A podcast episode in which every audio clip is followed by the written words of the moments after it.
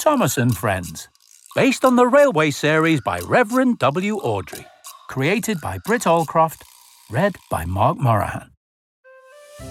Welcome to the island of Sodor, a small magical island surrounded by sparkling bright blue sea.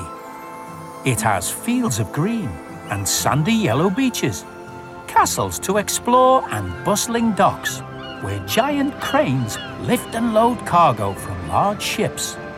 There are also lots and lots of railway lines where engines work hard to deliver goods and passengers to their destinations.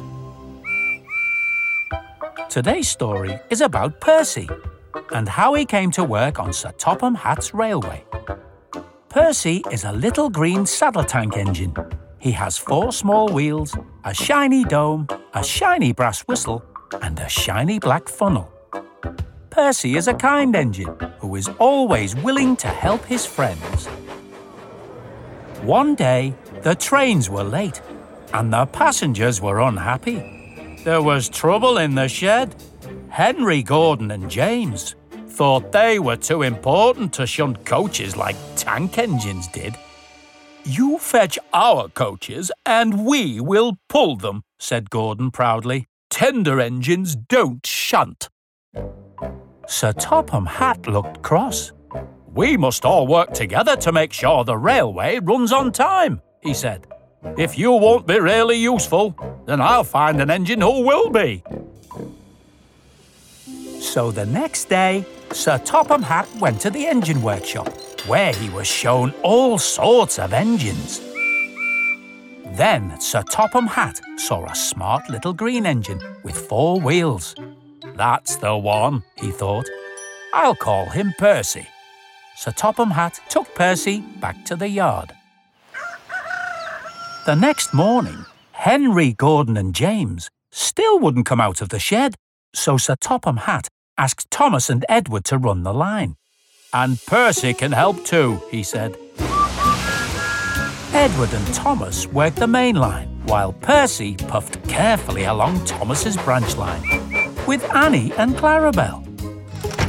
There were fewer trains, but the passengers didn't mind. They knew the three big engines were being taught a lesson. Back at the shed, Henry, Gordon, and James wished now they hadn't been so silly. And they wanted to show Sir Topham Hatt how sorry they were by working extra hard. Later, Percy took some cars across the main line to another siding. Then he ran back onto the main line and waited for the signalman to switch the tracks so he could go back to the yard. But Percy had forgotten to whistle. Edward had always warned Percy Be careful on the main line. Whistle so the signalman knows you are there. Suddenly, Percy saw Gordon with the express charging towards him. Get out of my way! cried Gordon. Quickly, Percy's driver turned the steam on full and put Percy in reverse. As Percy went backwards, he could see Gordon getting closer. It seemed Gordon would never stop in time. Percy shut his eyes and waited for the crash.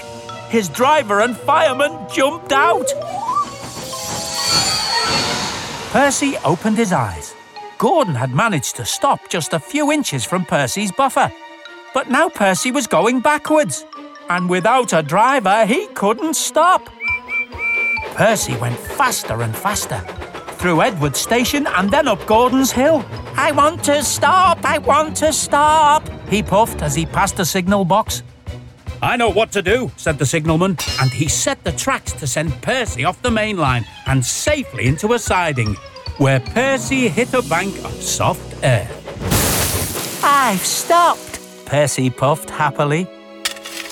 Never mind, Percy, said the workman as they dug him out. You shall have a drink and some coal, and then you'll feel better.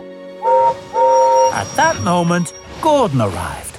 Well done, Percy, he cheered. You got out of the way so quickly. You stopped a nasty accident. Percy continues to work in the yard and always remembers to be careful when he goes out onto the main line to pull the mail train. And Percy and Thomas have become best of friends, all thanks to the day Sir Topham Hatt chose Percy to work on his railway. The end. Listen out for other adventures with Thomas and Friends Story Time. If you liked what you heard, please leave us a review and subscribe wherever you listen to your podcasts. Tell your friends too. Thomas and Friends is a registered trademark of Gullane Thomas Limited.